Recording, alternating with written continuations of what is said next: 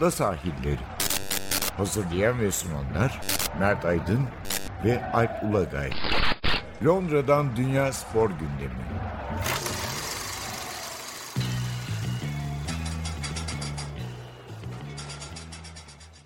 Ada sahillerinden merhabalar. Ben Alp Ulagay. Ben Mert Aydın. Bugün ağırlıklı Premier Lig konuşacağız. İkinci bölümde de Premier Lig'den sonra Mert senin gündeme getirdiğin bir konu var. Öyle bir tweet attın hafta başında. Bu özellikle 1980'lerde 90'larda ağırlıkla yani örnek olarak sen Bundesliga'yı verdin, Almanya'yı verdin.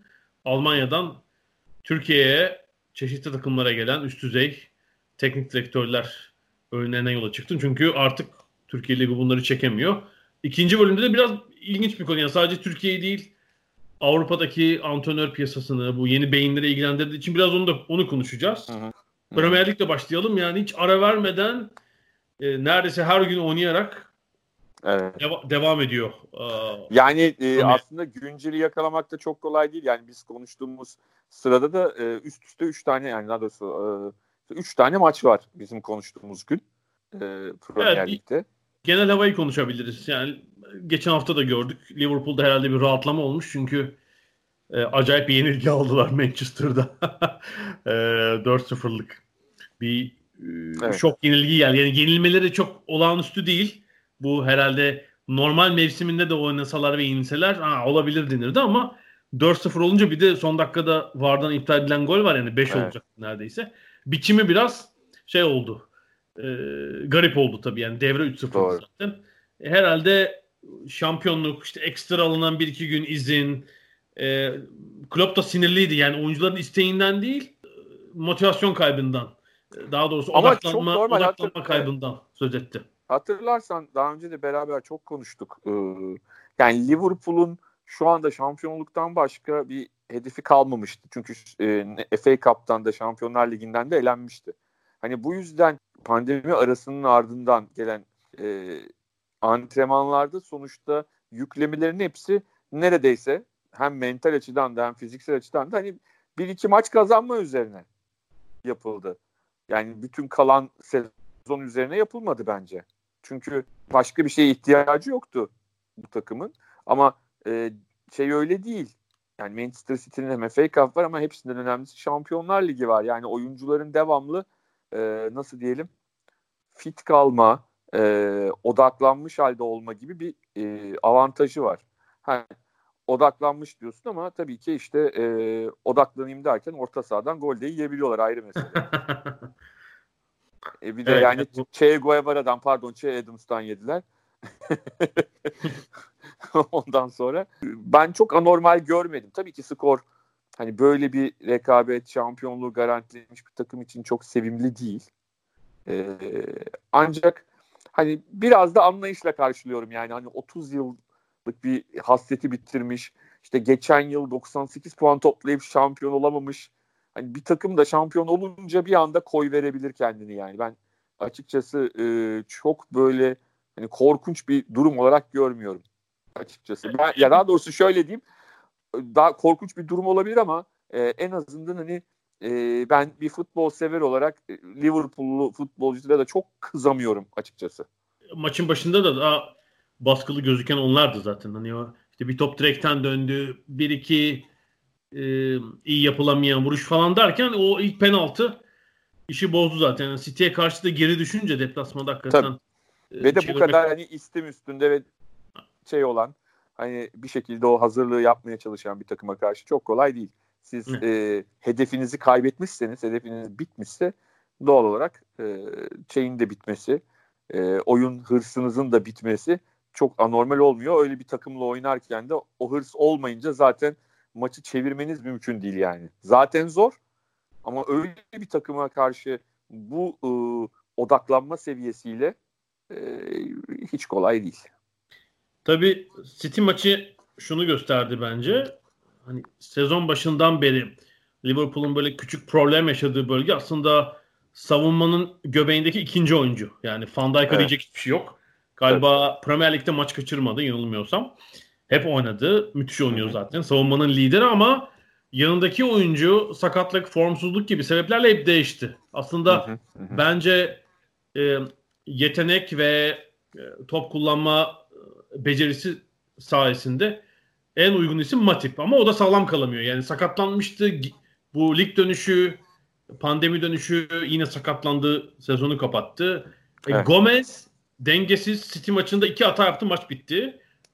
E, Lovren'e güven olmaz. Muhtemelen sezon sonu gönderebilirler. Yani Liverpool yaş ortalaması çok iyi bir takım. Takımın evet. ağırlığı bir futbolcunun zirve yaşı dediğimiz işte 25-29 arasında. Yani hı hı. 30 yaşında olan bir Henderson var galiba. Geri kalan hep ideal yaşta. Yani bir yani iki bir sezonda... şey var. E, Milner var asıl tabii. Hani ya ilk 11 oyuncusu olmadığı değil, için tabii ki. Tabii tabii. E, diğer kilit oyuncular ideal yaştalar. Yani bir iki sezon daha devam edebilir. Hatta daha genç olanlar var işte. Alexander Arnold gibi. Tabii. E, ama eğer bir ciddi transfer yapılacaksa, büyük para harcanacaksa bu muhtemelen Van Dijk'ın yanına olacaktır. Yani hatta Kulibali muhtemelen lafı geçti Napoli'den. Tabi herhalde o 70-80 milyon aşağıdan Yani şöyle bir şey var. Bu tempoyu kaldırabilecek belki e, orada bir ne bileyim 4 kişilik bir e, grup kurabilirler. Yani birbiriyle e, dönüşümlü oynayabilecek sakatlıklar ve e, işte Şampiyonlar Ligi lig e, bin bir tane kupa var İngiltere'de. E, bunu sağlayabilecek geniş bir stoper havuzu e, oluşturabilirler. yani bence şey olmadı. gerçekten güvenebilecekleri böyle fiziki problem yaşamayacak Tabii. bir birinci stoper. Gomez'i de ama, daha çok hı. genç olduğu için bir bir iki Tabii. sezon daha pişirmek için ama e, Matip'ten sanki yani çünkü bu seviyede o 35-40 maçı oynamanız lazım. Yani sürekli zırt pırt sakatlamayla bu iş gerçekten olmuyor. Evet. Ee, City'de de aslında benzer bir sorun var. Yani Manchester City'nin bu sezon puan olarak bu kadar geriye düşmesinin en büyük sebeplerinden biri bir türlü savunma dörtlüsünü %100. travması oldu. Bir kompani gitti. Yerine bir oyuncu evet, almadılar. Evet. Yani Guardiola Laporte'la Stones'a çok fazla güvendi ama yine sakatlandılar. Yani sezonun büyük bölümünde oraya yama olarak Fernandinho kondu. Bence hiç fena oynamadı ama yani bir Fernandinho'nun yaşı ikincisi o zaman orta sahada kullanamadılar falan. Doğru. Böyle bir garip durum oldu. Yani Yani aslında ana fikir şu e, futbolda tabii ki hani her futbolcu kullanışlı olmalı. E, o, o tip oyuncular modern futbolda çok daha değerli.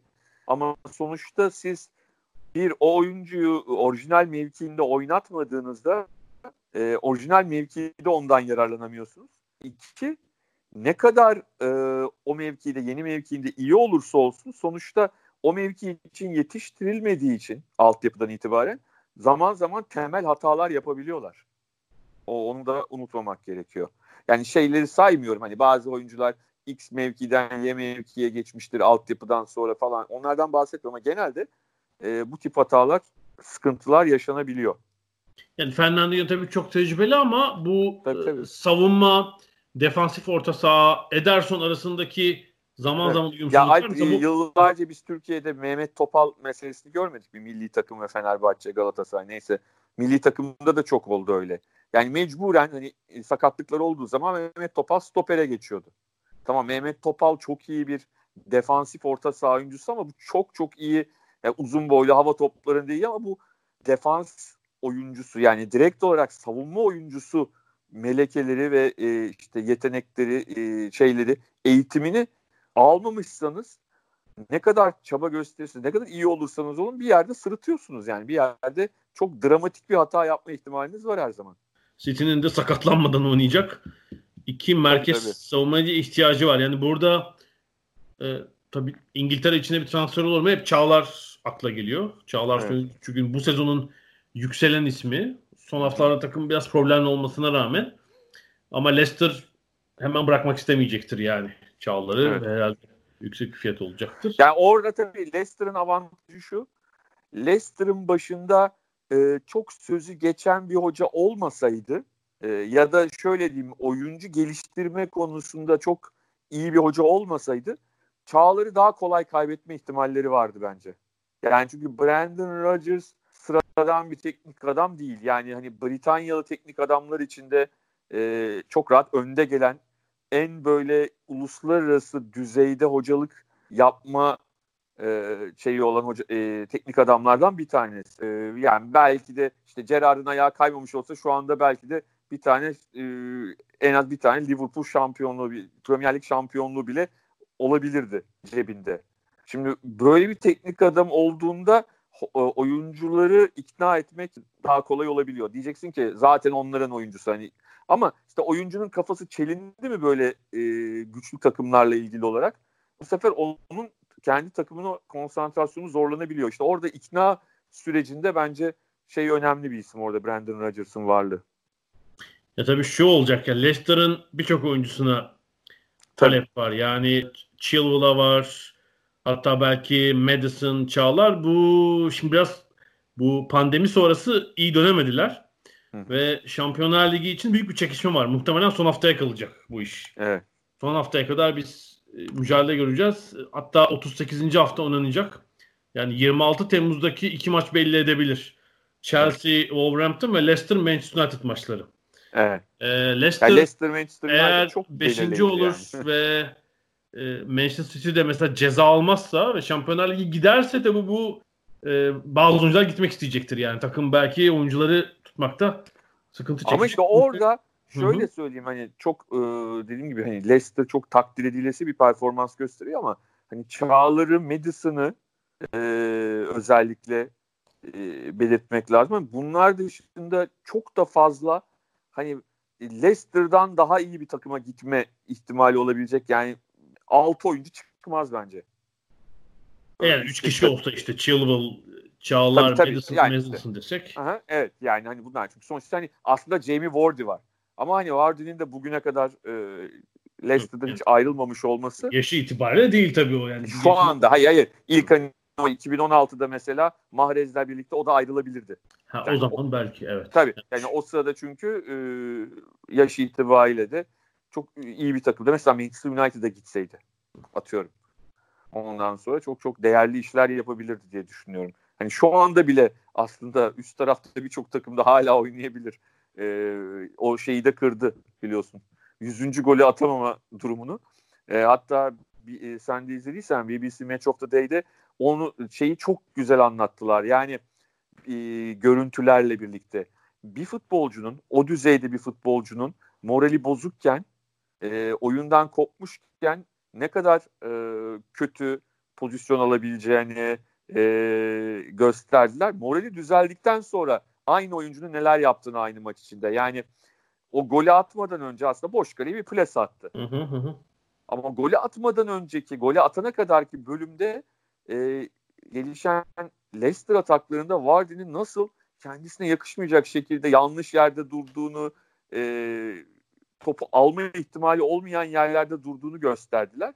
Onun ardından da golü attıktan sonra da tersini ve zaten attığı ikinci gol offside'a düşmeden o koşuyu yapması, topu alıp o topla e, sprinti, driplingi e, ondan sonra da çok klas kalecinin üzerinden topu gönderişi e, gerçekten çok derslik BBC Match of the Day'de çok derslik bir şey yaptılar ne diyeyim e, pozisyonları tek tek arka arkaya göstererek e, çok hoş çok güzel bir hani futbol analizi karşımıza çıkıyor. Evet haklısın. Tabii yani Vardy'nin gol kısırlığı yani Aralık ayından beri iki gol atmıştı maça kadar. Sadece bir Aston Villa maçındaki iki gol. Hmm. Takımın form durumuyla da paralel. Çünkü Vardy'yi çok iyi besliyorlardı orta saha. Yani Madison, işte Endidi'nin sakatlanması, Madison'ın formundaki e, düşüş hepsi Vardy'nin verimini de etkiledi. Böyle paralel gitti ikisi birbirine ve Leicester şimdi sıkıştı. Yani üç takım çok yakınlar artık. Manchester United'ın şu formuna yükselişine bakınca üçüncü olması işten bile değil. Yani işte son maç gerçekten çok kritik olacak. O Leicester deplasmanı belki de o maç belirleyecek ama ben arada e, Manchester United 4'te 4 yapabilir mesela o maça gelene kadar. Evet. Yani önde yani gidebilirler. Manchester United'la birkaç yıldır Manchester United'la ilgili olarak bu lafı edemezdik. 4'te 4 yapabilir son haftasında diye. E, Çok evet, uzun o, süre sonra o, bunu o, diyebileceğimiz bir görüntüleri var. 16 e, maçtır yenilmiyorlar. Yani res, tüm resmi maçlarda son yenilgisi 22 Ocak'ta Burnley maçında, lig maçında. İşte sonra evet. Lig Kupası, Avrupa Ligi, Premier Lig derken uzun bir süredir yenilmiyorlar. Hatta goller de arttı yani. Son 3 maç 11 gol. E, Greenwood'un e, müthiş e, formu, Martial evet. golcü kimliğine kavuştu. İşte Fernandez'in tabi oradaki o katalize etkisiyle bir de golcü bir takım oldular. Yani uzun süredir göremediğimiz bir şey işte zaten. Son 5 gollü son iç saha galibiyeti 2011 Aralık'taymış ya. 8 evet, sene evet. olmuş. Duyu da inanmıyor. Yani Ferguson 2013'te ayrıldı yani hani e, ve şampiyon olarak ayrıldı. Demek ki o şampiyon oldukları sezonda atamamışlar. Tabii evet. bir önceki sezon iç saha yani deplasman olmuş demek. İç sahada 5 gollü galibiyet yok. 8,5 sezon olmuş. Çok acayip bir durum. Hani United için bunu söylememiz. Çünkü yıllarca hep ofansif bir, tak ofansif bir takım Tabii. ağırlıkla iyi golcüleri olan bir takım ama şu ne Sheffield United ne Brighton ne Bournemouth iyi direnç gösteremediler. Gerçekten sanki o ilk dördü yani City'nin cezasına gerek kalmadan United Şampiyonlar Ligi vizesi alacak gibi duruyor. Şu andaki form durumuyla onu görüyorum. Evet. Chelsea de istikrarsız çünkü. Tabii yani Chelsea bir diyorsun ki izliyorsun ya tamam bunlar tamam oldu artık diyorsun. Sonra öbür maçta aynı Chelsea çok farklı oluyor. Çok farklı bir görünümde karşımıza çıkıyor. Bakalım yani her maç her gün dediğimiz gibi maç var ve e, çok acayip şeylerle karşı karşıya kalıyoruz. Yani şöyle diyeyim dün bir Tottenham e, Everton maçı izledim. Sen izledin mi bilmiyorum. Ama ne izlemediysen ne zevkli maç, ne zevkli yani maç. Yani zevkten yani şöyle diyeyim e, başka işlerle de uğraştım izlerken yani e, sadece o maçı izlemedim. Yani tek başına o maçı izlemek e, nasıl diyeyim e, herhangi bir şeyi tatmin etme ihtimali yok yani. Hani futbol zevki, hayat tüm, bilmem, tüm aileye şey dikersin. Covid-19 maskesi dikersin ya böyle maçta. Tık tık tık falan yani. Everton'ı da anlayabiliyorum. Hani onlar biraz şeyde kaldı. Çok, çok bir hedef şeyi de kalmadı. Ee, nasıl diyeyim yani. Hani bilemedim işte ama küçük Avrupa hani 8. olur falan, falan. oradan yani Avrupa takip etmek gidersin. kolay değil. Yani oyuncuları buna konsantre etmek çok kolay değil. Hocayı Ancelotti hani hep daha büyük hedeflerle o, oynayan takımların hocalığını yaptı. Hani onu o kafasında o muhtemelen gelecek sezonu şu anda planlıyordur. Ee, hani bir hafta sonra kimle oynayacağını oynayacağı maçı değil de 2020-21 sezonunu planlıyordur muhtemelen. Ee, ama yani Tottenham'ın durumu çok acıklı. Yani e, şey çok güzel konuşuyor ama e, Jose Mourinho hani konuşuyor da icraat sahada görülen hiçbir şey yok.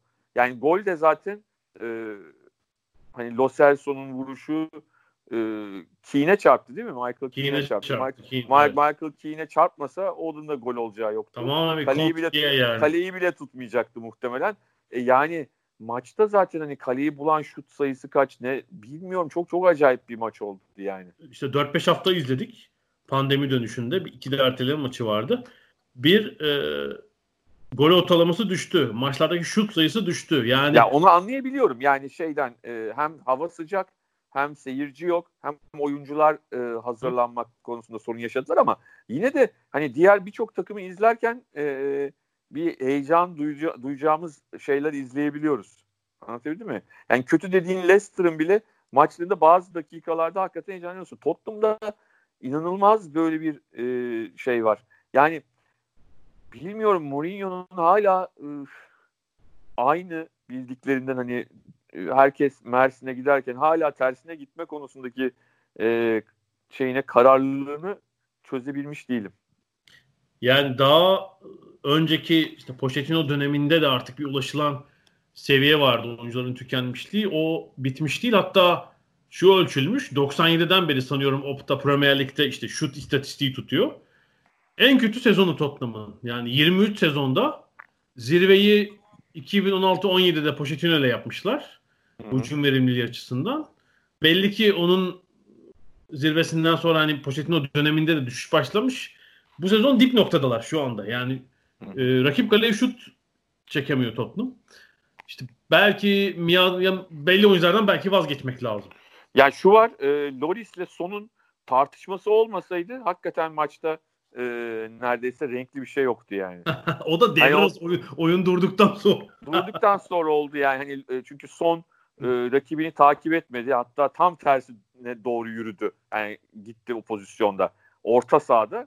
Loris de e, buna çok sinirlendi ve e, bağırdı çağırdı o da karşılık verdi. Ya ama yani hani onun e, ne derler dışında maçta ki onlar da zaten ikinci yarıya çıkarken sarıldılar ettiler.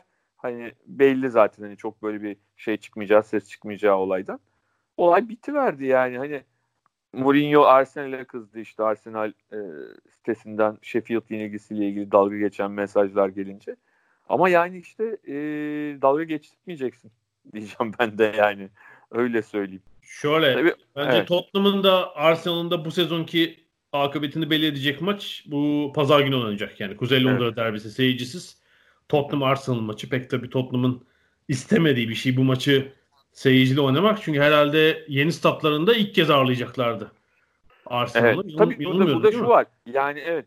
E, şöyle bir şey var. Şimdi Arteta'nın bence sonuç ne olursa olsun takımın başında kalacağını kesin diyebiliriz. Yani çok çok büyük bir radikal bir e, şey olmazsa, olaylar olmazsa e, sene sonuna kadar ama hani Mourinho konusunda Tottenham yönetimi ne düşünüyor? Onunla devam etmeyi planlıyorlar mı? Ne yapıyor? Bilmiyorum açıkçası. Çok merak ediyorum açıkçası. Ya kaç senelik imzaladılar. Ya bu sezon üzerine 3 senede anlaşması olması lazım ve 15 milyon ya, sterlinden mi? Tabii. Mi? Anlaşması olması ayrı mesele de yani hani nasıl bir plan sundu onlara bundan sonrası için o önemli. Ee, Tottenham ayağında bir takımı bile çalıştıramaz gibi geliyordu artık noktadan sonra. Fikirleri eskidiği için. Hem fikirleri hem de oyuncu ilişkilerinde sanki çok bir değişiklik yok gibi ama iki hafta birden değişir yani. Arsenal'ı yenerler, 3 maç kazanırlar. E, evet, 6. 7. görürüz. Ama yani şu gözüküyor. Bu 34. ve 35. haftalar öncesi 5. bile 7 puan gerideler. Yani 4. bıraktım. Yani Şampiyonlar Ligi bayağı uzak gözüküyor. Üst takımlar, üstteki takımlarında durumu evet. sebebiyle. Yani olsa olsa işte 6 7 8. lig orada bir Avrupa Ligi kontenjanı ya olacak zaten gibi. bulundukları yer itibariyle e, pandemi öncesinde problemli yani kredileri çok azdı. Puan kayıp kredileri. Hadi Manchester United maçı berabere bitti. Eyvallah ki Manchester United üstlerinde bir takımda yenmeleri gerekiyordu. Ama işte Sheffield yenilgisi falan olmuyor yani. yani anlatabildim mi? Bunlar artık telafisi e, olmayan maçlar. Evet. Ve de yani e, şeyde evet hak veriyorum Sheffield maçında e, hakem Vieira'nın kararı e, bence de hani çok tartışılabilecek bir karar. Çünkü hani oyuncunun e, düşüşü, koluna çarpması meselesi e, isteyerek mi yapıyor, isteyerek mi diyorum. E, kendisine yapılan bir faulden dolayı olduğu için bence e, Vieira'nın golü vermesi gerekti. Bu benim düşüncem. Muhtemelen e, Mourinho'nun da düşüncesi. Atsa ne olurdu bilmiyorum ama yani atsın atmasın sahadaki Tottenham çok iyi oynayan bir Tottenham değildi. Öyle söyleyelim. Yani çok böyle parlak bir performans ortaya koymuyordu. Bilemiyorum. Yani dediğim gibi hep beraber göreceğiz e, Mourinho meselesi ne olacak. Ama tabii İngiltere'de herhalde en çok alt taraf konuşuluyor. Alt tarafta biz bu e, kaydı yaparken Watford Norwich maçı başladı. E, bu çok kritik bir maç. Özellikle Watford açısından. Yani Norwich'in artık kritik bir yanı kalmadı zannediyorum ki.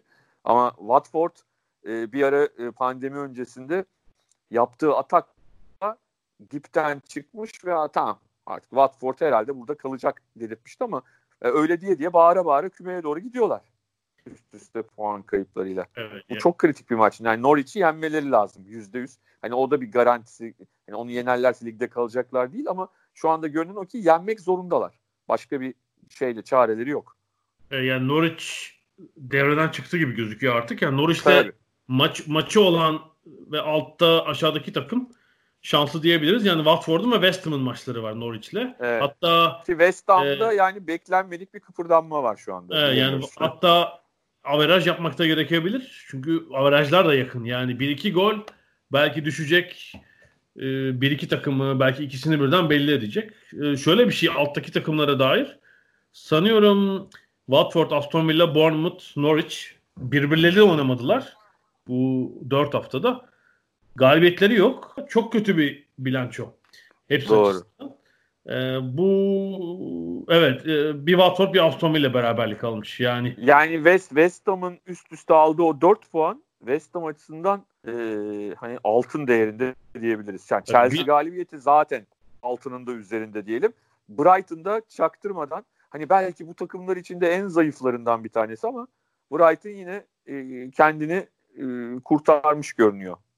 Şu e, ilginç nokta şu alttakilere dair bence bazı orta sahadaki takımlara dair bu pandemi sebebiyle international e, international board ve FIFA geçici olarak 5 oyuncu değişikliği hakkı vermişti. Evet. Ama şimdi Liverpool'un, City'nin, United'ın kadrolarıyla bu alttakilerin hatta Burnley gibi bazı orta sahadaki takımların kadro kapasitesi aynı değil. Yani geçen hafta konuşmuştuk. Doğru. Burnley yeteri 9 yedekle çıkamadığı gibi yedeklerin sadece biri sokabilecekleri oyuncu. Evet. İki maç böyle oldu. Alttaki takımlar da öyle. Şimdi hangi maç? United, Manchester United 5 oyuncu değiştirdi aynı dakikada. Ee, galiba Sheffield maçıydı garanti olunca. 81. dakikada 5 oyuncu değiştirdiler. E şimdi bunu Watford yapamaz. Bournemouth evet. yapamaz. Norwich yapamaz. Ciddi bir e, eşitsizlik de yaratmış durumda bu. Geniş kadroyla dar kadrolu takımlar arasında.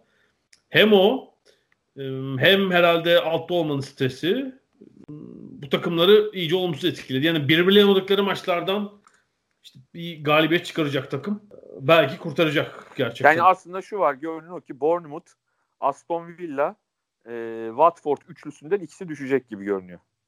Yani West Ham'ın son birkaç maçta çok feci e, şu üst üste iki maçta aldığı 4 puanın üstüne birer puan bile koysa bence e, West Ham kalır. Öyle gibi. Yani Bournemouth çok formsuz Aston Villa'da pek gol falan atamıyor. Dediğinde haklısın. Öyle gözüküyor. Yani West Ham, Brighton kurtardı gibi West Ham'da oradan kafayı çıkardım. Evet yani bu kadar az maçta Brighton'ı yakalamaları zor. Bu zaten maç kazanamıyorlar. Yani ligin bitmesine 13 hafta olsa Brighton garantiledi demezdik ama e, hani bu kadar haftada puan alamayan takımların son bir 4 haftada e, 4-5 haftada işte maçta o puan farkını kapatması bence mümkün değil. Gol krallığı için ne dersin? Bizim sezon başı konuştuklarımız o formayı sürdüremediler. Şimdi vardı iki evet. gol atınca bir öne sıçradı yine. 21 gol vardı. Aubameyang 19. Sezonun evet. bence müthiş isimlerinden Danny Ings 18 Ings. golde. Salah 17. Mana Agüero 18. Evet. Ee, Vardy tutunur mu oraya? Ne diyorsun? Yani e, hani o kendine gelmiş gibi görünüyor. Yani o gol farkı önemli. Az maç kaldı çünkü. Aha şu var yani Aubameyang ya da diğerlerinden biri bir hat-trick falan yapar onu bilemem. Yani onu bilmek kolay değil. E, çünkü yani çok çekişmeli bir maç ille çok zayıf bir rakibe 3 tane gol atmak durumunda değilsin. 3-2 biten bir maçta 3 tane gol atarsın. E, öne geçersin ama hani şu döneme bir avantaj girmiş oldu vardı ve hani demin anlattığım o hani dedikleri gibi o maçta gösterdiği gibi o goller onu yeniden e, eski vardı haline getirmişse zaten bunun üstüne eklerdi son haftalarda. Öyle görünüyor. Fikstürleri çok kolay değil Leicester'ın ama tekrar bu morali yakalamışken şeyde tutunabilir gerçekten. Hı hı. O gol krallığına. Ee, Ings de sürpriz gerçekten. Muazzam iş yaptı. Sanıyorum Mane bir oyuncu daha var. Yani takımına doğrudan en fazla puan kazandıran oyunculardan biri. Yani 15 evet. puan kazandırdığımız Southampton'a yani hani tek farkla biten, berabere biten maçlarda attığı gollerle çok ciddi bir etki. Ama ben, ben şunu evet, şunu söyleyeyim. Hani Danny Ings'in etkisi tabii ki çok büyük. Yani çünkü öyle bir golcünüz varsa zaten e, krizlerden kriz atlatmanız daha kolay oluyor o seviyede bir golcüyle. Ama bence en belki de Ings'in şanssızlığı Euro 2020'nin bir sene öne atılması. Yani belki öne atılmasa gelecek sene Southampton'da kalır ve aynı performansı gösteremezse milli takıma giremeyebilir ama şimdi olsaydı Banko bence e, 22 kişilik kadroya 23 kişilik kadroya girerdi. Öyle düşünüyorum İngiltere milli takımında. E, asıl mesele belki hani Ralph bana o me, e, tweet'i de attıran belki e, şimdi bir ara veririz oradan oraya da geçeriz. Ralph Hasenhüttl'ın aslında bu sene Southampton'daki performansını e, konuşmak lazım. Çünkü yani herkesin de söylediği, hepimizin de hatırladığı bir Leicester faciası var. Ve o gün yani bu Leicester faciası olduğunda da e, zaten ligin diplerindeydi Southampton ve hani hepimiz tamam yani Southampton zaten biliyorsun İngiltere'nin güneyinde ligin de en güneyinde kalmış olarak e, puan tablosunun en güneyinde e, artık buradan bu işi döndüremez e, diye konuşuyorduk. Herkes Sana söyleyeyim bak e, 10. hafta maçıydı ilk hafta maçıydı ve 10. hafta sonunda 27 Ekim'de puan tablosu 10, 10 maç 8 puanla sondan 3.'üydü Southampton. Evet. Ee, bundan tabii ayları saymamak lazım. İşte 23 hafta önce. Yani evet. aradan özellikle Kasım 2-3 maç daha bocaladılar. Ama Kasım'dan evet. sonra müthiş bir yani yönetim Hazırlık'la güvendi. O da ilkelerini o kaleciyi değiştirdiler tabii falan. Bir iki değişiklik yaptı evet. ama e, ilkelerinin üzerinde arkasında durmaya devam etti. Ve şeye kurtardıkları gibi yani kümede kalma endişeleri hiç olmadığı gibi hani hani biraz gayret neredeyse Avrupa kovalayacaklar. O seviyeye geldi takım. Bu arada hani ben live skor vermek gibi olmasın. Ee, Watford Norwich maçı bir yandan konuşurken senle onu da izliyorum. Hani dün Tottenham maçını izledikten sonra burada 9.5. dakikada iki gol olmuş durumda maçta yani. Watford Norwich maçında hani şey e, nazar değdirmem umarım yani. Yandan sonra bir daha kaleye şut atılmayıp maç 1-1 biterse bilemiyorum ama Watford kabustan döndü yani Norwich'ten golü yediler hemen şimdi beraberliği sağladılar ama daha 9.50 yani maçta. Dakika. Maça neşe gelsin diye kaleciz oynamaya karar vermişler. şey yalnız Buendia çok güzel bir gol attı Norwich'te. E, Norwich adına ama ardından Dawson duran topta beraberliği sağladı. Bakalım bundan sonra ne olacak? Yani dünkü maçtan sonra bayağı bir hareketli maç. Tottenham Everton maçından sonra öyle söz. Sırf gol değil hani maç da hareketli. Ee, yani e, Hasan Hüttl hakikaten hani Alplerin klubu deniyor ona. Lakabı o. Avusturyalı teknik adam e, hakikaten yani dönülmez denilen bir şeyi döndürdü. Çünkü hani puan farkı olarak dönülmez değildi ama hani bence Southampton kenti insanları da dahil olmak üzere e, pek kimse artık oradan bu takımın bu işi döndürebileceğine inanmıyordu. Hazenhüttl hariç. E, oyuncularına da inandırdı ve hakikaten e, ligi çok güzel bitiriyorlar bir de üstüne. Keşke seyircilerle bitirebilselerdi. Yani seyirci e, Southampton futbolcularına ve Hazenhüttl'a o saygısını statta gösterebilseydi çok daha hele şu Manchester City maçında e, ardından çok daha güzel olurdu tabii şık olurdu. Ya Kasım'dan bu yana bir puan cetveli yaparsak yani son milli maç arasından sonra 21 maçlık dönem Southampton 5. Yani önünde evet. sadece Liverpool, City, United ve Wolves var. 35 puan toplamışlar. Yani sezonun bütününü böyle oynasan dördüncülük, beşincilik getirir. Öyle düşünelim yani Kasım'dan sonra gerçekten iyi bir form. Peki Premier Lig devam ediyor. Hafta içi 34. maçları hafta maçları var. Hafta 34 hafta sonu 35. hafta oynanacak. Hiç ara vermeden takvimi sığdırabilmek için devam ediyorlar maçlara. Ee, biz de mutlaka konuşacağız. Gelecek hafta buna devam edeceğiz. Şimdi bir ara verelim. Aradan sonra programın başında belirlediğimiz konu e, Avrupa'daki teknik direktör piyasası. Niye Türkiye Ligi'ne e, aslında sırf Türkiye değil ama yani hani Türkiye, Türkiye neden... Türkiye'den olduğumuz için doğal olarak Türkiye üzerinden Evet, niye çekemiyoruz şeyleri? Antrenörleri onu konuşacağız.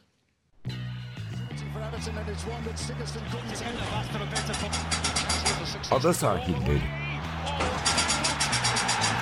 Londra'dan Dünya Spor Gündemi.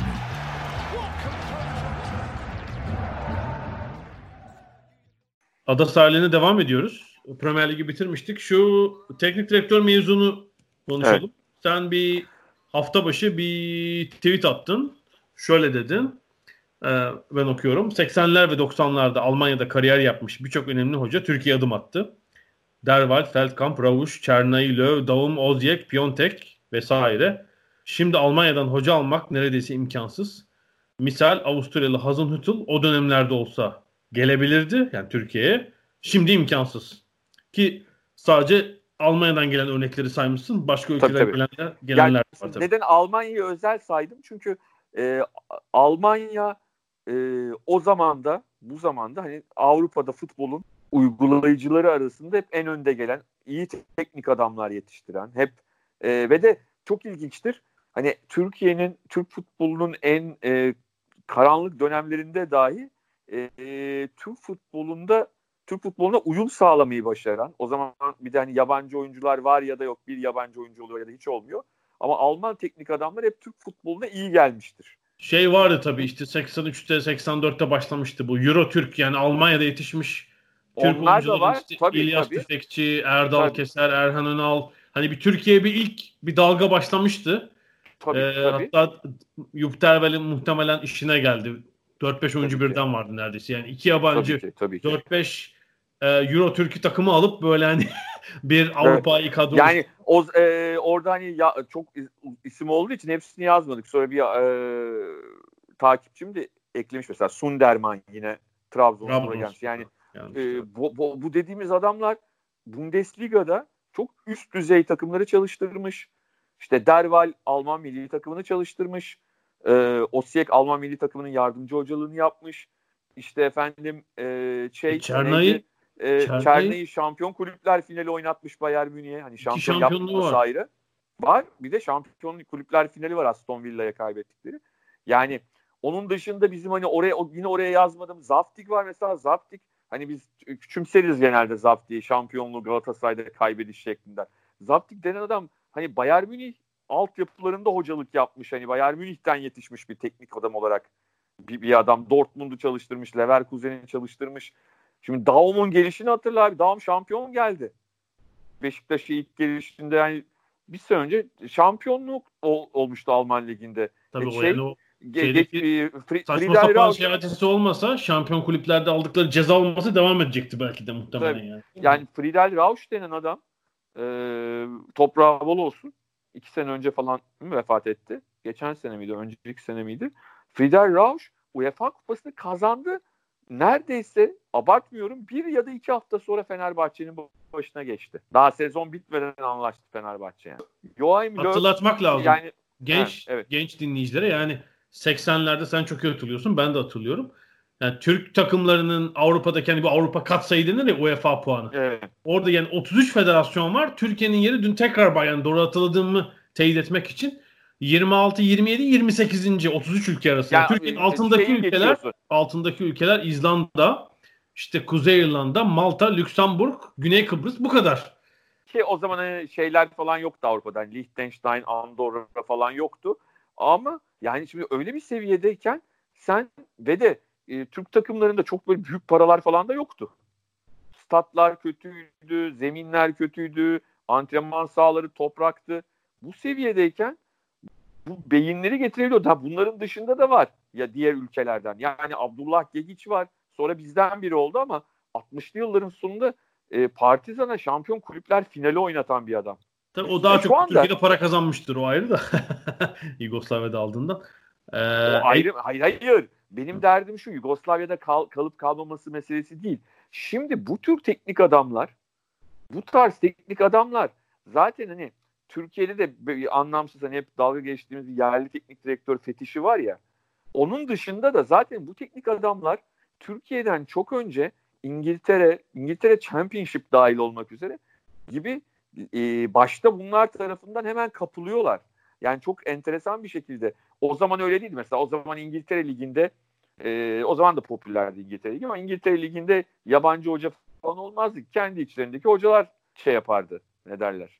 Ee, yani İs, İskoç olurdu işte. İskoç, Galli, evet. Kuzey İrlanda. Evet, evet, evet. O, o, o sırada şimdi o beyinler aslında Türk futbolunu geliştirdi.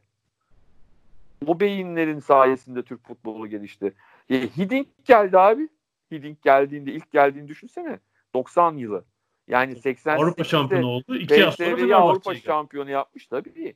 E, Carlos Alberto Pereira geldi. Dünya e, şampiyonu. Dünya şampiyonu. E, şey geldi. Jose Veglos geldi. Premier Lig'den geldi. Yani o zaman Premier Lig daha Premier Lig'in hemen öncesindeki English First Division'dan geldi. Anlatabiliyor muyum? Bu adamlar Avrupa'da e, adları olan e, ve belli futbol felsefesine sahip teknik adamlardı işte. Feldkamp Almanya'da lig şampiyonluğu var Feldkamp'ın ya. Hem de hani Kaiserslautern alttan geliyor şey yapıyor ne derler. Sonra e, hani Kaiserslautern'in şeyle şampiyonluğu daha çok konuşulur hep. Reha geldi ama hani Feldkamp'la olan çok daha bence önemlidir. Ondan sonra yani Alman liginin hani en kurt hocalarından bir tanesini getiriyor. Ee, yani, çok, çok, çok, çok özel bir şey bunun. E başka örnekler e, hani mesela 70'lerde Malcolm Ellison'un Galatasaray'a gelmesi değil mi? Çok garip. Tabii, Don Howe, Don Howe'un. E, e, Gordon Mill çok büyük bir antrenör değil ama Türkiye'de hem Beşiktaş'a tarihi bir dönem yaşattı bence Türk futboluna en çok katkısı olan isimlerden biri. E, yani öyle evet tabii ki. E, Gra- Graham Souness'u düşün. E, tabii. E, e, Liverpool Galatasaray'dan önceki sonuçta Liverpool muydu? E, galiba evet. Ee, ya şöyle çok, bir şey var. Şimdi yine 90'ların ikinci yarısından itibaren de gelenler var. Konuşuyoruz. Hani o zaman biraz daha Türkiye'de Türk takımları Avrupa'ya gidiyor. Şampiyonlar Ligi'ne girmeye başladı. Şampiyonlar Ligi başladı. Bir parça daha onların gelebilme ihtimal gelmesini anormal karşılamamaya başladığımız dönemler. Ama ondan öncesinde daha da felaket yani o 80'lerde 70'lerde Türk takımları yerlerde sürünürken bile getirebiliyordun. Bunu da e, dediğim gibi şeyin çok çok büyük bir payı var.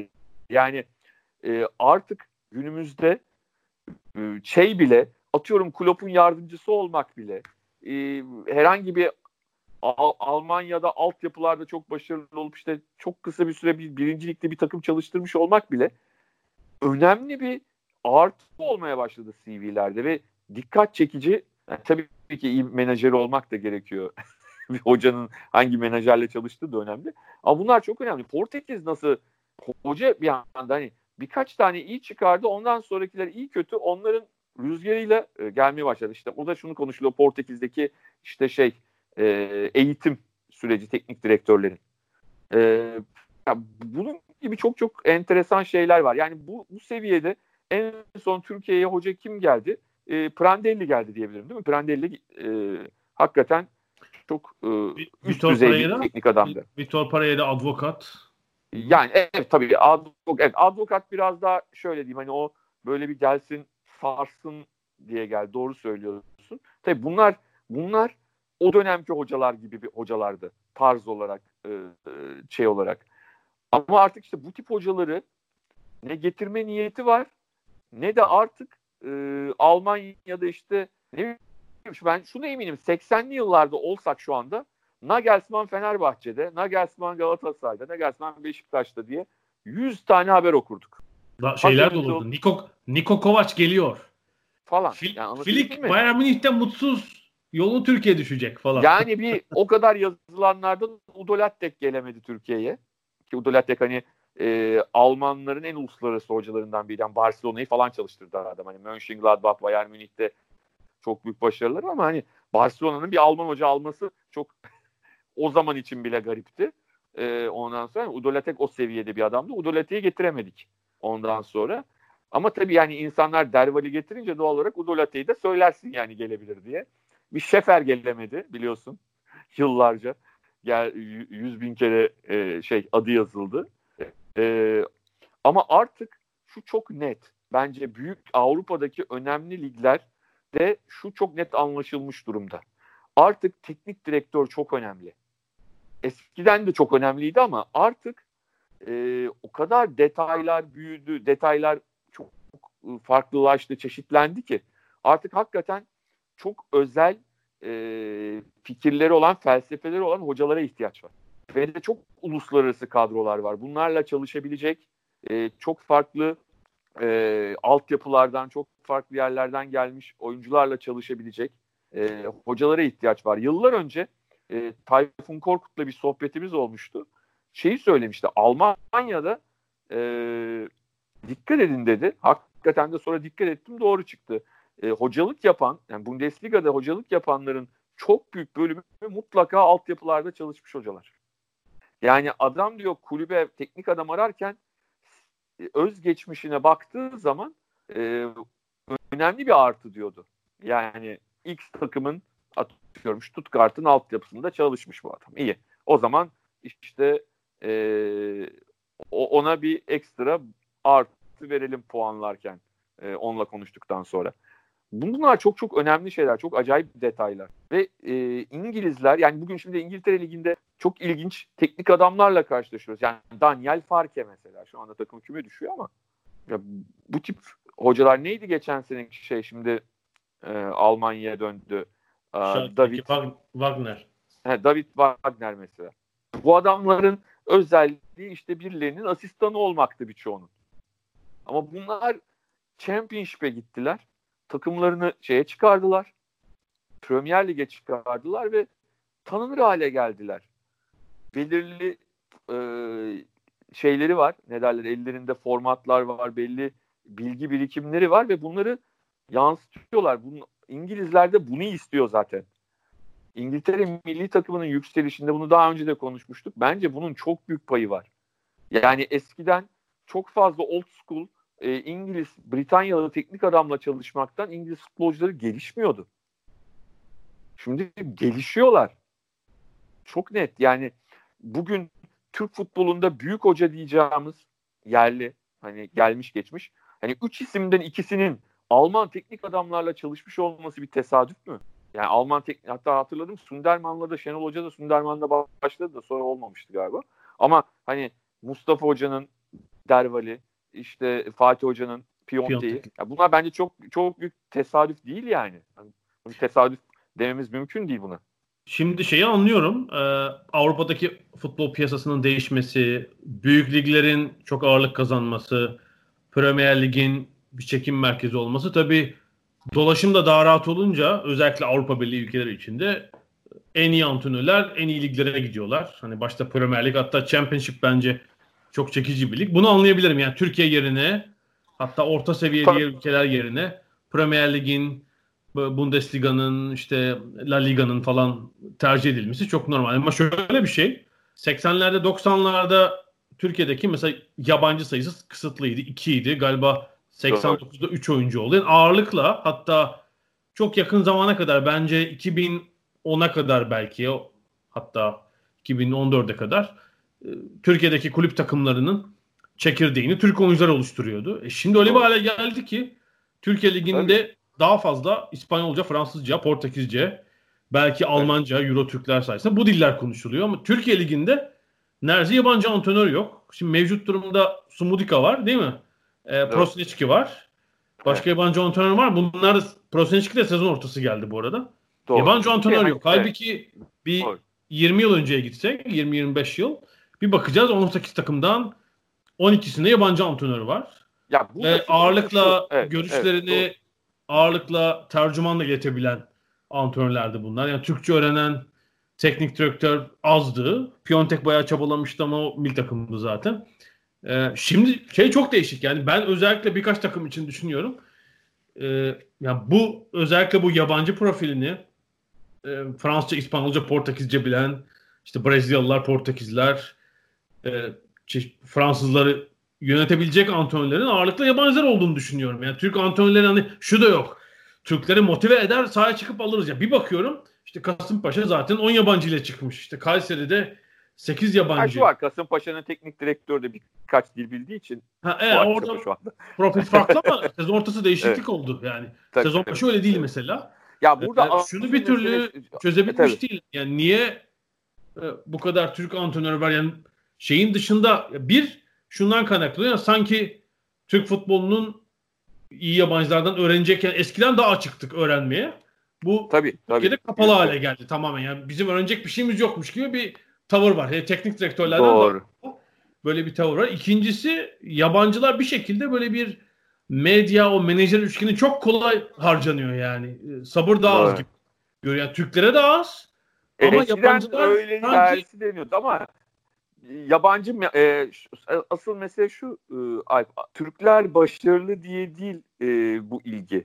Keşke öyle olsa. O zaman benim itirazım da olmaz. Yani ben Türk teknik direktörlerin kötü olduğunu düşünmüyorum. Bir, e, e, Türk futbolunun ve kulüplerin yönetilme şekli nedeniyle belli ezberlerin dışına bilerek çıkmadıklarını düşünüyorum. E, yani, yani bu insanlar para kazanmaya, profesyonel olmaya, profesyoneller ama yerleri garanti değil. E, yaptıkları en küçük hatada gönderiliyorlar. Çok kolay hoca yeniyor. Nasıl olsa Türktür e, bu e, tazminatını da istemez deniyor. Böyle olduğu zaman teknik direktör de ne kadar farklı ve açık düşünüyor olursa olsun bir yerden sonra ne yapıyor? O da e, işin ezberine kaçmaya başlıyor. Yani yerli teknik direktörlerin meselesi kötü olmaları değil. Ben aralarında yani birçoğuyla biz konuşsak, birçoğuyla ben konuştum. Hani aslında futbolu ne kadar bildiklerini, ne kadar geniş e, vizyona sahip olduklarını oyun içi vizyonda görebiliyorsun. Ama ana mesele şu. Yani İngiltere'deki, Almanya'daki, İspanya'daki, İtalya'daki, İsviçre'deki atıyorum, Avusturya'daki teknik adamın e, özgürlüğü yok onlarda. Yani yönetimler en küçük bir başarısızlıkta hoca kovmayı bir e, kurtuluş şeyi olarak görüyorlar. Yani görüyoruz bizim birincilikle Süper Lig'de 5 e, dakikada bir a, teknik adam, iki maçta bir teknik adam kovuluyor. Sonra bir hoca öbürüne gidiyor, öbürü öbürüne gidiyor. Lig değiştiriyorlar, takım değiştiriyorlar. Anlatabildim mi? Yani bu kadar çok, bu kadar kolay teknik direktör değiştirilen bir ülkede teknik adamların e, bu bir özgüvene sahip olup o rahatça kafalarındaki e, gördükleri şeyleri ortaya koymaları maalesef çok zor. Yani bir de onların tarafından bakıyorum. Bazen onlara çok kızıyorum saha içinde gördüklerimden dolayı. Yani ortaya konulan futboldan dolayı Türkiye'de. Ama bir de işin maalesef bir diğer tarafı daha var. Yani o çok Ben çok şeye katılamayacağım ya. Ben Türkiye liginde 16 Türk teknik adam olmasını çok garipsiyorum. Yani onun iki Hayır, yabancı ayrı. olması lazım. Ben ama nedenini söyledim ee, sana. Onun olmasının işte nedeni ben bu nedene katıl ben nedenine katılmıyorum. Mesela özgür olmadıkları konu bilakis e, çok az hesap veriyorlar. Yani yönetimin aralarında kimse yok. E, transferi kendi kafasına göre yapan bir takım teknik direktörler var. Bunlar yönetim dışında kimseye hesap vermiyorlar. Her şeyi çok iyi bildiklerini düşünüyorlar. Ben şeye katılmıyorum. Bence çok seviye düşmüş durumda. Hiç yenilikçi antrenör yok kimse. Yani Türkiye Süper Ligi'nde çalışmaması lazım bunların büyük bir kısmının. Ee, yani bir tane şöyle örnek vereceğim. Mesela Rıza Çalınbay şu sezonki Sivas profiline çok uygun. Çünkü takımın yarısı Türk ama Antalya Spor'da o Etolu kadroyu Rıza Çalınbay'ın çalıştırmasını düşünmek çok abukluktu gerçekten. Rıza Çalınbay yabancı dil bilmez. Çalışkan bir antrenördür ama Etolu bir takımı Rıza Çalınbay yönetemez. Çok açık bir örnek bu. Eto, Eto'lu bir takımı sadece Eto yönetebilir. Ee, Eto, Nasri, diğer oyuncular da yani oraya başka birini getirmeniz lazım sizin. Rıza Çalınbay değil. Ama Sivas başka bir şehir, bir Anadolu şehri, 5-6 e, Türk oyuncu var. Tamam o Rıza Çalınbay profili. Yani Antalya Spor'da niye şey var? Niye Rıza Çalınbay var? Anlamadığım bir şey. E, ben şey çok katılmıyorum. Ben böyle yenilikçi bir şey falan göremiyorum. Ee, hoca yok, yap, yabancı, olmadığını düşünüyorum. Yabancı dil bilen falan da yok. Ee, çok garipsediğim bu. Yani çözebilmiş değilim bunu. Yani bu herhalde menajerler ve ilişki o diye düşünüyorum ben. Ya o var. Bir de üstüne dediğim gibi e, kolay kovuyorsun ya. Yani e, Alp'cim ben seni çok seviyorum ama e, iki maç kaybettin. Aslında iki maç kaybetmende de bir sorun yok ama olabilir. Futbolda olur ama e, şehir e, bundan hoşnut değil senle biz yolları ayıralım. Yani çok kibar oldu benimki ama hani bu şekilde hoca gönderiliyor. Hoca gidiyor. O hoca iki hafta sonra başka bir kulübe gidiyor. O öbür kulüpten kovulan bu tarafa geliyor. Sonra o oraya gidiyor. Buraya işte bahsettiğim menajer ilişkileri var. O var, bu var. Oraya oyuncu transferi yapılması var. Yönetim içinden e, oyuncu transferleri yapıp e, şey yapmak için ne derler e, açıkça söylemek gerekirse oyuncu transferlerinden para kazanmak isteyen yöneticiler var. E o zaman teknik direktör değiştirirsen yeni transfer yapman daha mümkün. O hocanın istediğine göre. Bir de şuna da bakılmıyor. Yani mesela Avrupa'da e, belki hani Mourinho buna ters bir örnek ama çok genelde şöyledir. Hani X teknik adam eğer gönderilirse yani o oyuncu grubuna uygun bir teknik adam aranır. Oyuncu grubunu çalıştırabilecek oyun tarzı olarak da. Bizde hiç ona bakılmıyor. Yani hiç birbiriyle alakası olmayan oyun tarzlarına sahip teknik adamlar 3 ayda bir birbiriyle yer değiştiriyorlar. E, o takıma o geliyor o zaman yeni oyuncu getirilmesi lazım falan. Anlatabildim mi? Yani bunlar çok çok karışık şeyler. Sadece yani benim anlatmaya çalıştığım şu tabii ki teknik direktörlere kızıyorum ama teknik direktörler üzerinden yani teknik direktörlerin e, iş bilmezliği ya da e, dar görüşlüğü üzerinden açıklayabileceğimiz bir durum değil bu yönetimler üzerinden açıklamamız gereken bir durum diye düşünüyorum. Yani hepsi birlikte. Yönetim biçiminin 30 yıl önceki sistem olması tabii bunda bir rol oynuyor hala. Yani bir e, işte, ama, amatör yani, bir yönetim sistemi var. Şimdi bu e, dediğin 80'lerdeki 90'lardaki bu akımın olmaması şöyle bir şey getirdi. E, o dönemdeki her teknik direktör değil ama birçok önemli isim Türk futbolunun kulüplerin aşama yapmasına çok ciddi pay sahibiydi yani. İşte Derval'in organize futbol oynatması, Mil'in gelmesi, alan futbolu. Mesela Alman antrenör üst üste ne oldu? Galatasaray, Beşiktaş, Fenerbahçe. Üçünde de değil mi aynı anda Alman teknik direktör. Birden bir evet. kondisyon sıçraması oldu mesela. Tabii. Ya şöyle Sonra söyleyeyim. Pereira'nın e, geldiği Pereira geldi ne oldu dünya şampiyonu antrenör? Artık e, fitness konusunda Avrupa'dan o kadar geri olmayan bir takım buldu elinde. Çok organize bir oyun oynattı mesela. Çünkü Osyek'in takımını almıştı. Yani Tabii. Holger Osyek o takımı çok acayip bir noktaya getirmişti. Fitness seviyesi olarak. Fitness tabii. Evet. Yani şöyle diyeyim. E, mesela Oğuz Çetin hani Türk futbolunun çok önemli futbolcularından biri. Osijek döneminde Osijek geldiğinde Fenerbahçe'ye e, Oğuz Çetin e, 30 yaşındaydı. Neydi Oğuz Çetin? Ofansif orta saha, nefis paslar atan, oyunu organize eden. Oğuz Çetin daha geriye geçti orta sahada. Birkaç maç libero da denedi galiba değil mi? Denedi. O tabii onun hani çok kolay değil dedi ama hani Oğuz Çetin e, ofansif orta sahadan orta sahaya geçti. Ve e, Oğuz Çetin'in bu kariyerini uzat. Yani Oğuz Çetin 38 yaşında falan bıraktı futbolu ya Adana Spor'da. Yani hani yani 7-8 sezon oynadı üzerine tabii. Tabii tabii yani hani Fenerbahçe'den ayrıldıktan sonra bile 5 sene oynadı. Yani bir futbolcunun futbol hayatını uzatan bir şey ki hani Osijek çok inanılmaz bir Alman hoca olarak tanınmaz. Ama Fenerbahçe'deki birçok oyuncuyu çok farklı noktalara getiren bir teknik adam oldu. Yani bütün bu gelişmeler e, ardından işte Türkiye'de bazı büyük teknik adamlar çıkardı. E, hala onları o gitsin o gelsin hala e, artık yaşları 70'e gelmiş e, teknik adamlar üzerinden konuşuyoruz her şeyi biz Türkiye'de maalesef. Tabii yani üç büyük geçen 30-35 yılı damga vuran 3 teknik adamı düşünürsek Mustafa Denizli 71 olacak bu yıl. Şenol Güneş 68. Fatih Terim 67 olacak değil mi? Allah uzun ömürler versin yani. İnşallah daha 100 yaşına kadar oyn hocalık da yaparlar. E, lafım olmaz ama yani e, bu ezberlerden kurtulmak için e, doğru kişilerin belki e, bu işin içine girmesi ya lazım. Ama asıl e, şeye, şu. Ha. Türkiye'de 48 yaşındaki Sergen Yalçın'a genç teknik direktör deniyor. Ne evet. genç kariyerin yarısı gitmiş zaten. 38 yaşında olsa anlayacağım yani. Şey Doğru. şey gördüm ben. Sergen Yalçın Lucescu'nun yanında çalışsın bir sezon pişsin. Ne pişsin 6 yapmış adamın artık. Pişecek hali yok. Yapsın işte yapacağını. yani orada tabii Sergen uzun süre kararsız kaldığı için hocalık mı yapacak, yorumculuk mu, başka bir şey mi? O birazcık onun daha çok Sergen'le alakası var oradaki sıkıntının. Ee, o biraz geç ne derler bence karar verdi. Okan Buruk Okan Buruk yani 47 yaşında. doğumlu 47 40, yaşında. 47 olacak Okan. yılın sonunda. Ev, yani şey Fatih Hoca 47 yaşında UEFA kupasını kazanmıştı ya. Kim? yani Fatih Hoca. Ha. Yani Hayır şöyle yaşın... İng- İngiltere'de iki sene önce yapılan bir araştırma var. Bu büyük teknik direktör dediğimiz dünyadaki teknik direktör 43 yaşına kadar bir şey kazanamadıysan kazanamıyorsun zaten. 43 buldukları şey yani 43'e kadar büyük ligde şampiyonluk, Avrupa Kupası örnekler böyle yani Ferguson, işte e, Klopp, e, Guardiola, Mourinho hepsi öyle.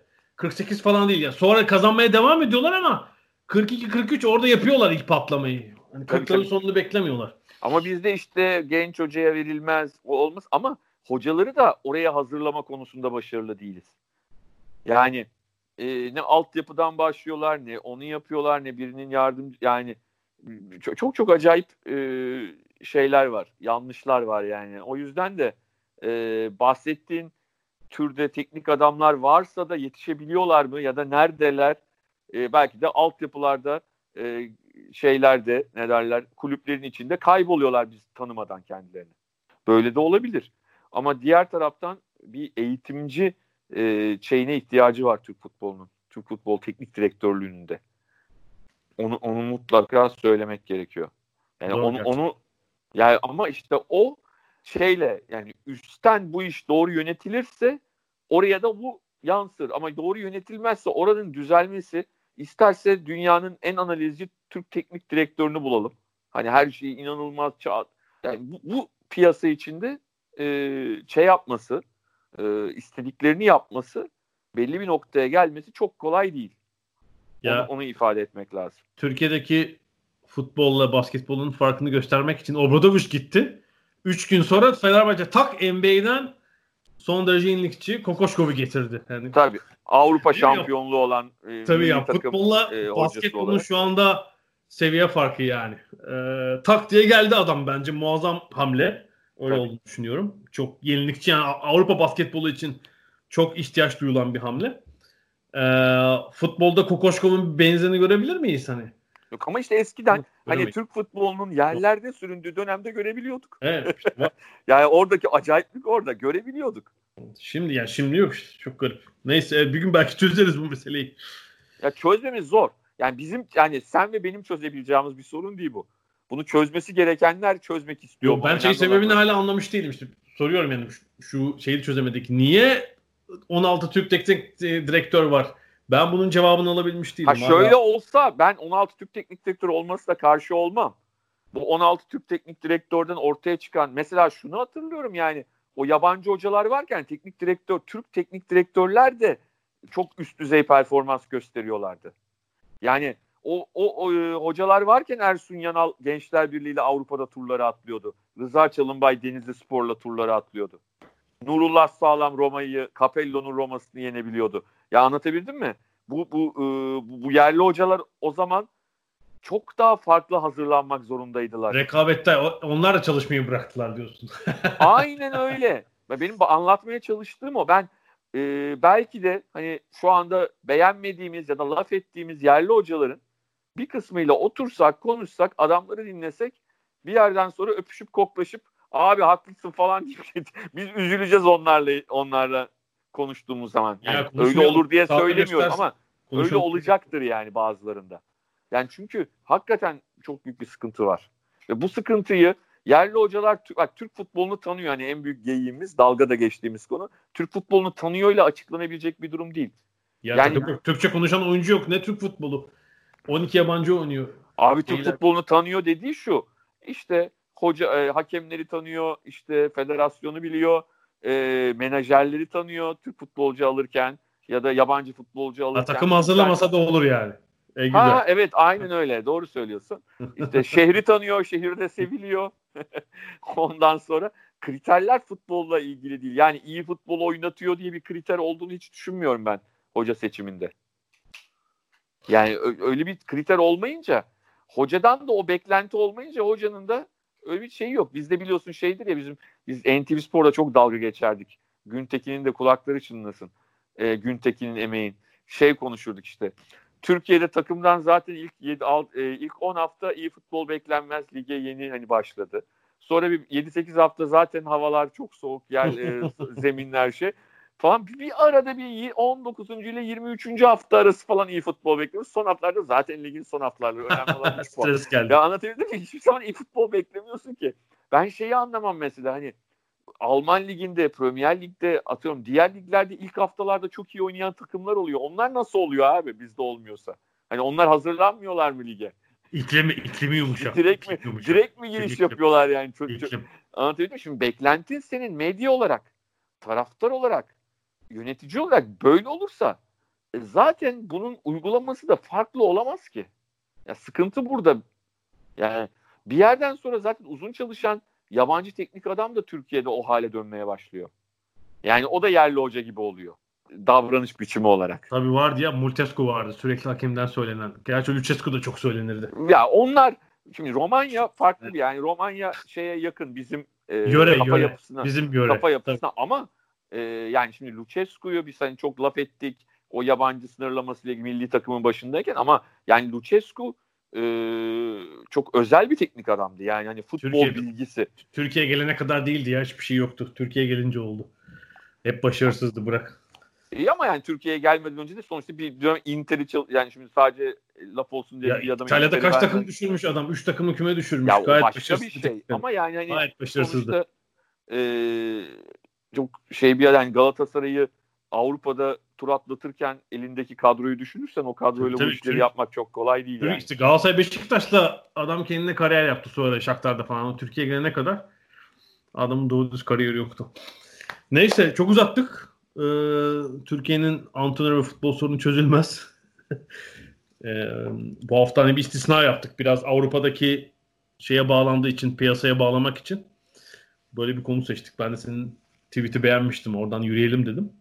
İstiyorsan burada bitirelim çok uzatmadan. Evet. Haftaya Bu arada nazar değdirdim Watford Norwich maçı. Devre bitiyor hala 1-1. Öyle biter efsane, o Efsane başlamıştık maça da. 9 Tabii. dakikada 2 gol.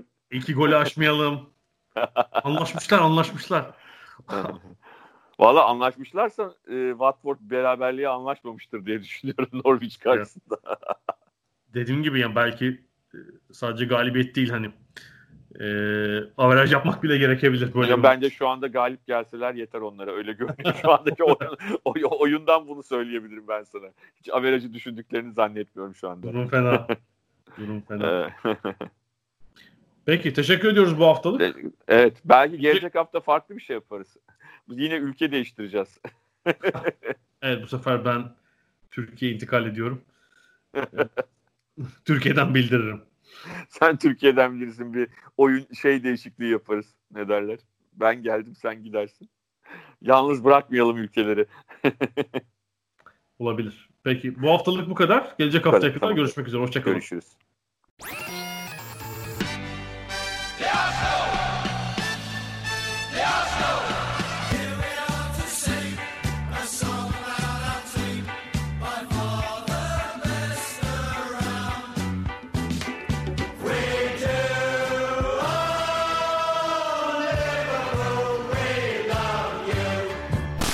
Ada sahilleri. Hazırlayan ve sunanlar Mert Aydın ve Alp Ulagay. Londra'dan Dünya Spor Gündemi.